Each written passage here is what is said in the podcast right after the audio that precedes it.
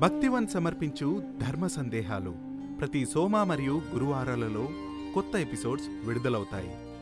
శ్రీ గురుభ్యో నమ. శుభమస్తు. శ్రీరామ జయం పుష్పములు సుకుమారమైనవి. జంధ్యాల పాపయ్య శాస్త్రి గారు అనే మహానుభావుడు పుష్ప విలాపం అనే పద్య సంచయాన్ని మనకు అందిస్తూ ఊలు దారాలతో గొంతుకు ఉరి బిగించి గుండెలో నుంచి సూదులు గుచ్చి కూర్చి ముడుచుకొందురు ముచ్చట ముడుల మమ్ము అకటా దయలేని వారు మీ ఆడవారు. మా నెత్తురులను అత్తరులుగా పూసుకునేవారు మీరింత నిర్దయులు అని పుష్ప విలాపాన్ని వర్ణించాడు. సందేహం ఏమిటా అంటే ఆలయాలలో ఆలయాలకు వెళ్ళే సమయంలో మహిళలు పుష్పములను ధరించకూడదా? ప్రధానమైన ప్రశ్న. వైష్ణవ మార్గంలో ఆముక్తమాల్యద అన్న పేరిట తాను ధరించిన ఆ పుష్పమాలికలను పరమాత్ముడికి పరంధాముడికి రంగనాథుడికి అందించి ముక్తిని కైవల్యాన్ని పొందినటువంటి తల్లి ఏలిన తల్లి ఆండాళ్ తల్లి చుడుకుడు తొమ్మ నాచియారి గురించి మనకందరికీ తెలిసిన కథనే. ఆలయంలో వెళ్ళే సమయంలో మనం పుష్పాలు ధరిస్తే ఇతర పురుషుల మనస్సులను చూరగుంటాం.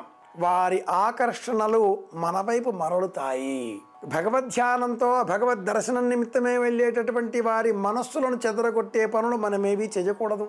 అలాగే మన సౌకుమార్యాన్ని సౌందర్యాన్ని పరమాత్ముడు దర్శించే నిమిత్తమే వెళుతున్నాం కానీ పరవారు కాదు కదా. పరంధాముడు కోరుకునేది మన మనస్సునే. కనుక మనం ఏ విధమైనటువంటి పుష్పమాలికలను ధరించకూడదు.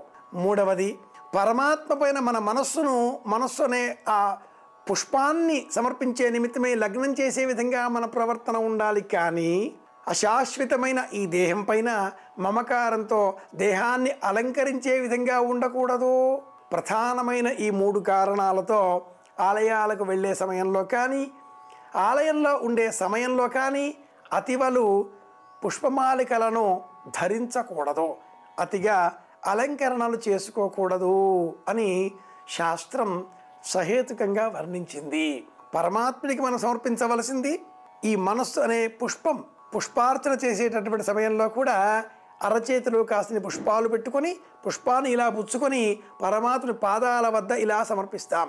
ఆయువుగల్గు నాలుగు గడియల్ కనిపించిన పువ్వు తల్లి తీగ తల్లి జాతీయత దిది తీర్థము భగవంతుని పాదాల వద్దకు చేరిస్తే మా జన్మలకు ఇంత ముక్తి అంటాయి ఆ పుష్పాలు అంటాడు మహాకవి జంధ్యాల పాపయ్య శాస్త్రి గారు.